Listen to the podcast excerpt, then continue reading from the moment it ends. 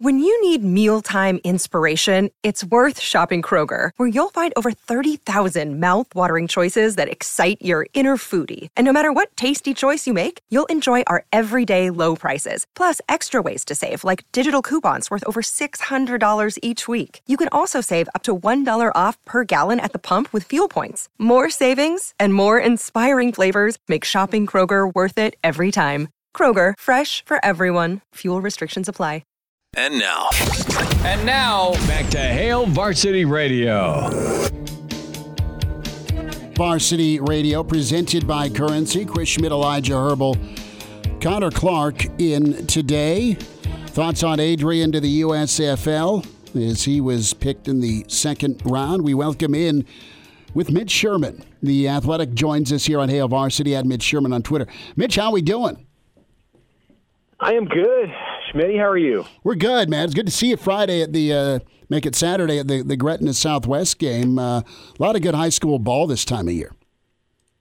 Yeah, uh, looking forward to the state tournament in a couple weeks. I was in Lincoln following my uh, kids' Gretna Dragons, and we had a good time with the the victory. But I've seen uh, quite a bit of good basketball in both in both communities, and you know around the state. But the city of Lincoln this year, despite not having one of those top three or four teams in the rankings, it has uh, has some quality players, and we saw some on display uh, down there with you in Southwest Lincoln. So again, looking forward to uh, what's coming up in a couple weeks.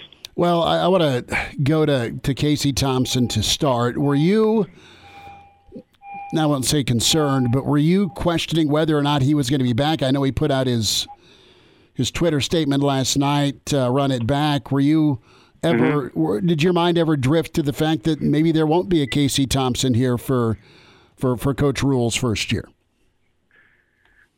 Well, briefly, when Nebraska was in the market for a transfer quarterback, and you saw Jeff Sims come on board, and heard the um, the talk on the early signing day about Rhule and and his history, um, not per, his personal history with Jeff Sims, but the history that he has with Geoff Collins, who coached Sims, and and how how attentively Rhule has followed Sims' career, or how did follow his career when he was at Georgia Tech.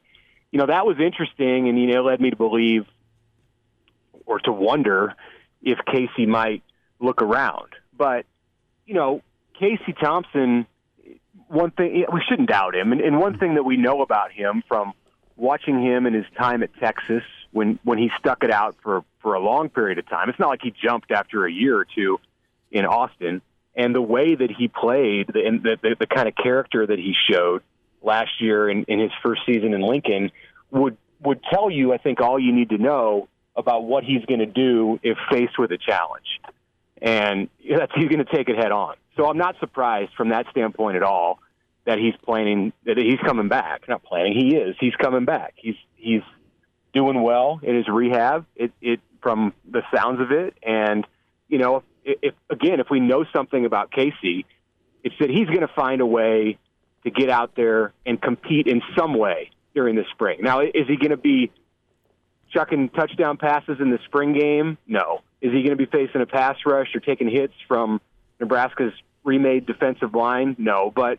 there are a lot of ways that he can compete and he can show his stuff for Marcus Satterfield and for Matt Rhule, and he'll be there every step of the way. I mean, he's got his master's degree, so he, he can he can just get his PhD in football over these Sure. next few months. Mitch, what is your concern level with Casey Thompson's injuries? I I think it's better this year, Nebraska having more of an insurance option at a potential backup quarterback in Jeff Sims. I'm not saying Jeff Sims isn't going to win the starting job, but that's how I see it right now. Is I think it's still Casey's to lose. Are are you concerned about Casey's health moving forward? Well, he's been a starter in, in college football for two years, and he's faced injury issues in both. Now, the, the situation at Texas was kind of a freak injury. You know, hurt his thumb, hit, hit on the helmet of a of a, a lineman, I believe, or, or you know, a thumb injury is not one that necessarily comes as a result of being injury prone. It's a it's a it's a freakish kind of thing.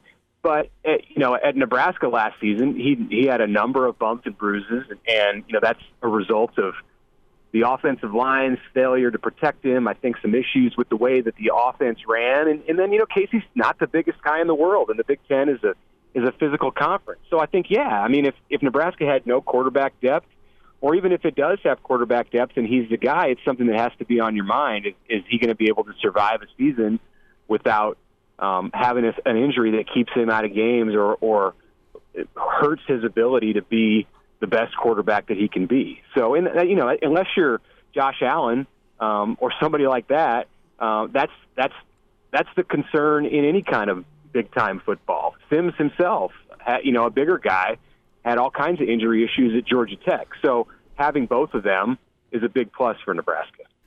Mitch Sherman is with us on Hail Varsity Radio, and Mitch, last segment we were talking about the potential of Jeff Sims being able to run the ball and run the offense maybe more how Matt Rhule would like. And I posed the question to the other two guys in the room, and I wanted to pose it to you as well. Do you think that we could potentially see a two quarterback system early on in the year? And if so, uh, would that be a good thing? You know, I, I don't know. I don't think so. You know, I, I, I, th- I think that they're going to want to find a guy, and that's just kind of the way that I, I believe that these coaches look at the game. That you know, I've not heard them. They've not told me that in in regard to these specific two players, but I think that's just in general when you go when you're several months away from a season and, and you've got a competition. You know, it's not like tight end. Um, you, know, you want to find somebody who can step into that role as the starter, and I think that's how the quarterbacks would want it too. You know, both of them would want to have a competition where it's settled in August on on one quarterback. That's that's generally just an easier, more efficient way to handle it.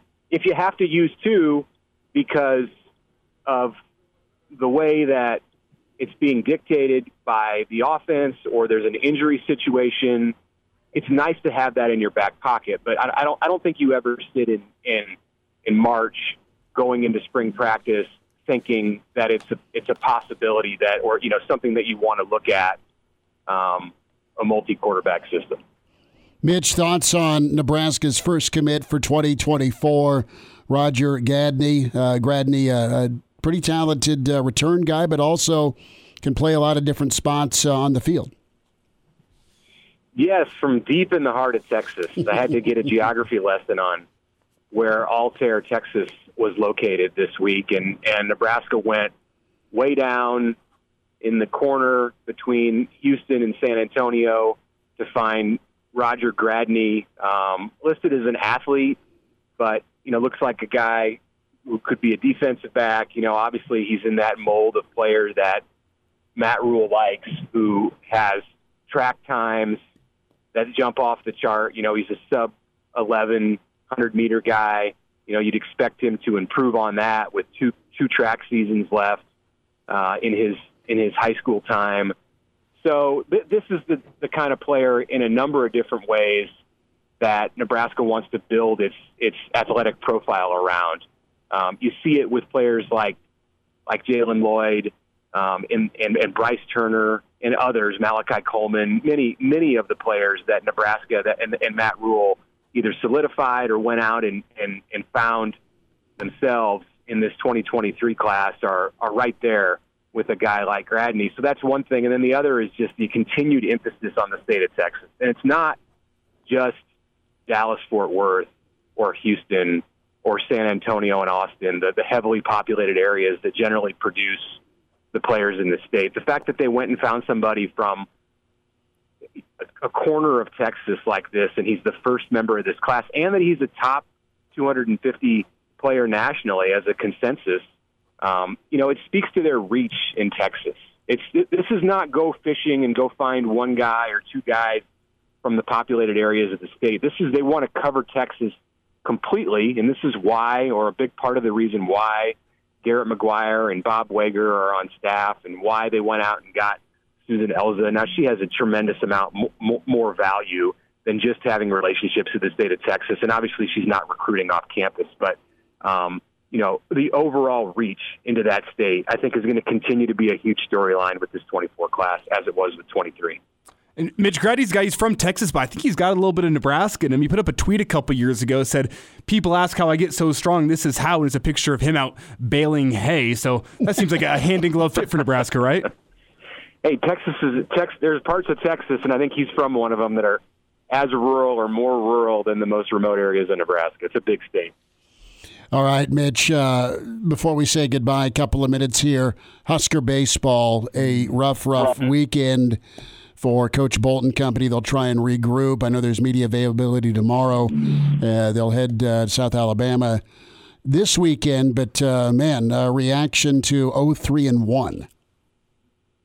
Yeah, I mean that that's just it's really really tough to see. Um, and you know, you always cut a team like Nebraska and, and teams in the Big Ten and Northern teams some slack at the very beginning of the season because they haven't had the ability to prepare the way somebody like San Diego does. But to, to go there and go winless in four games and, and to lose that last one yesterday the way that they did um, in the seventh inning, you know, look, I, I know Will Bolt expects to have a completely different kind of team um, when they get home for Big Ten play and and you know when things get going in March. But this just shows you know how much improvement that they've got to make. And if there I wouldn't think that they would have needed a lesson in that after the way that last year went. And I know a number of these players were not on that team, but for the guys who returned and, and who are the leaders of this group, I think they learned everything they need to know about where this team needs to be in 2023 to compete and and have success in the Big Ten. And that obviously was a bad start, and and it, I'm sure it just left a horrible taste in their mouth to give up six runs in the in the last inning and